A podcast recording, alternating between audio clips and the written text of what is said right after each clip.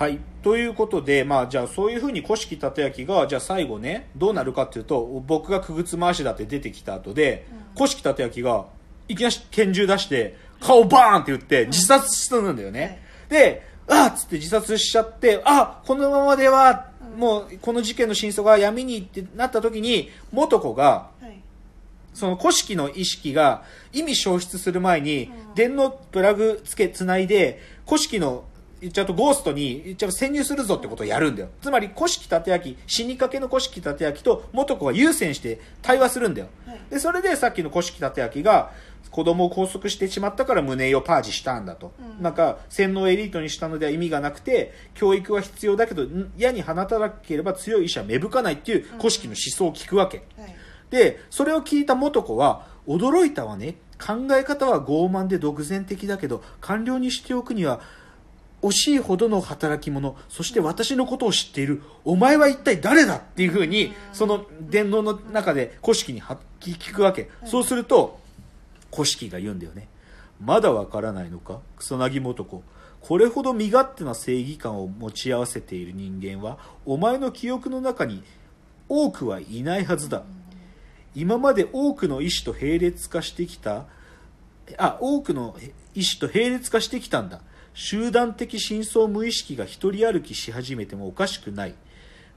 これで Solid State は完成する。我々は消滅する媒介者となって次の society に介入していこう。って古式が草薙素子に言ってでそれで古式をか立明の死にゆく顔を見てた素子の目に古式立明の顔がかちょっと、まあ、棒なんていうか錯覚なのか最初はいばだから要はこんな正義感を持ってるやつお前の記憶の中にいるのかって言われて古式の顔を見ながら元子の目に映ったのは最初馬頭の顔になって、うんうんうん。次に笑い男であった葵の顔になってでセカンドギグのあの敵だったゴーダのゴーダカズンドの顔になって荒牧課長の顔になってクゼの顔になって元子の顔になるんう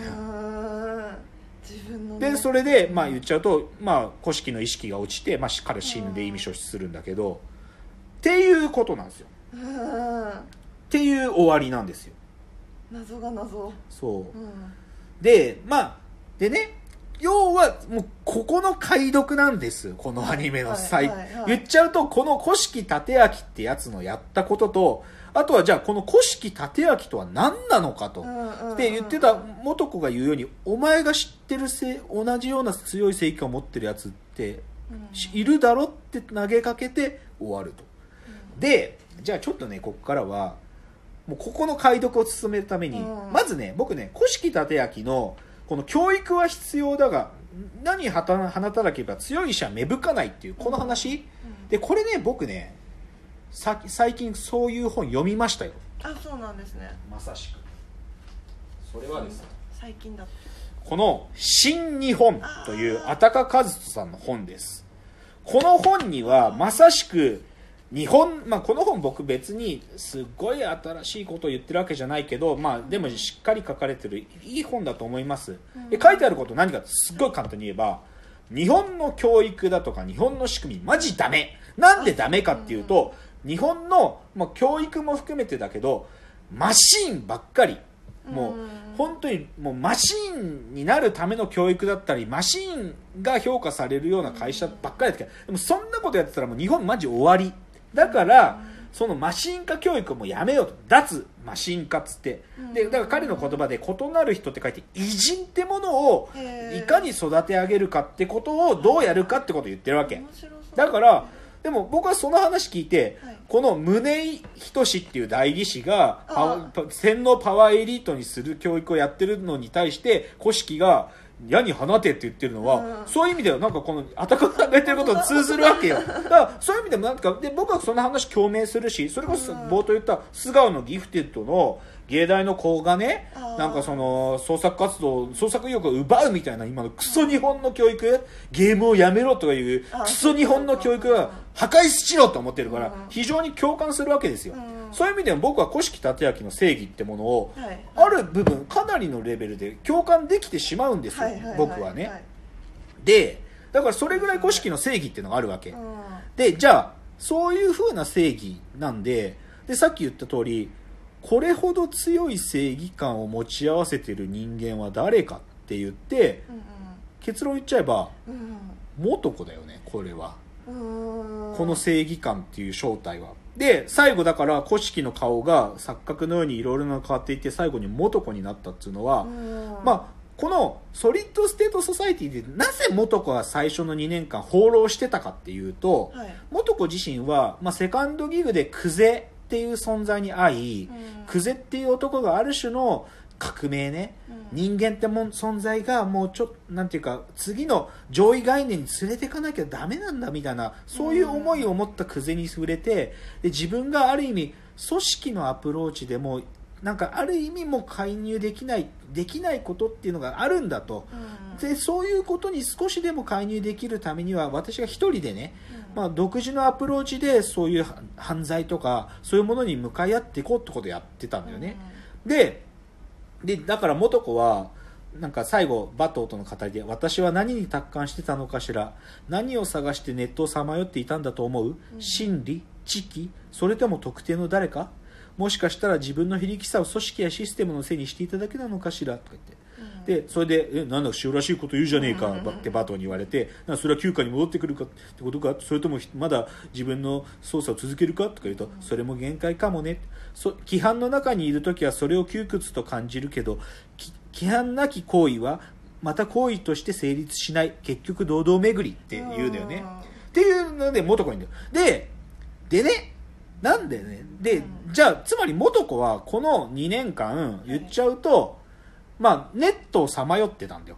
でネットをさまよっててかつしかも自分の本当の擬態じゃなくって複数の擬態をね、うんうまく使いながら。だから男の格好の擬態があったりとか、うん別の元子の形じゃない別の女性の擬態だったりあとはちっちゃい子供の擬態だったりそういう複数で複数擬態っていうのを同時に操作しながら、うんでも最大 2, 2体までが限界ねとか言いながらそういうふうにでもそういうか姿形を変えながら独自の操作をやってたんだよ元子は。はい。でででもネットを放浪してたんだよね、ででで実はそれで馬頭との最後の語りの中で古式立明ってものが何者だったかってことが語られるんだけどうんうん。実はこの古式立明2年前に死んでたんですよ。あれ？うん。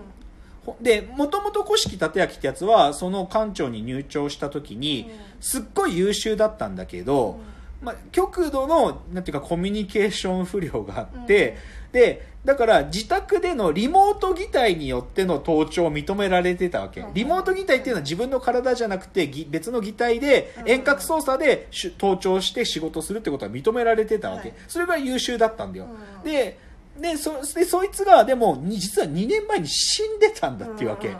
じゃあソリッドステートシステム作ったやつ誰なの、うんそもそもこの犯罪やったくぐつ回し誰なのって話を、まあ言っちゃうと元子に突きつけててうん。で暗に匂わされているのはうん。じおそらくだけど元子がうん。自分がネット奉公していてで複数死体を扱ってるうちにいつの間にか自分の擬態が擬態擬態じゃないゴーストの一部がうん。つまりその場合元子の正義感というものが別の擬態になってうんその無意識下で別の擬態によってその擬態がコントロールされて、うん。勝手に何かをしてたとしてもおかしくないだろってことをこの古式立明の意味消失する時に言われてるわけよ、うん。だからこの話は言っちゃうと元子自身がうん。自分の正義感っていうのが自分の身体から有利する形であそこでうん。そこででしてくぐつ回しとなって行われた事件だと。まああ匂わされてるけどうん。結局そういうことなんだよこの事件っていうのは。あ分かんなかった。そうそうそういうことなんです。はい。えー恐ろしい。へえそうだからまあでねこれはでもそそこまでなんで僕が読み取れるかというと実はこのくぐつ回しという事件はねまあはい。言っちゃうと古式立明っていうやつのリモート擬態に別のゴーストが宿った。でその別のゴーストっていうのは元子の中の無意識下にある正義感っていうゴーストなんだよ。それが宿って。るでもなんで僕はそこまで読み取れるかっていうとこれは押井守だとか四郎正宗の広角機動隊に人形使いって話があるわけ。でこの人形使いって話は実は人形使いっていうな謎のハッカーがまた現れて、うん。でこいつが、まあ、言っちゃうと俺はネットと同一化した存在なんだと。はい。でそでネットの中に存在するゴーストなんだうん。でそれに草薙素子が言っちゃうと人形使いから俺たちの世界に来いって言われてうん。素子は自分の擬態を捨ててネットの世界に行くの。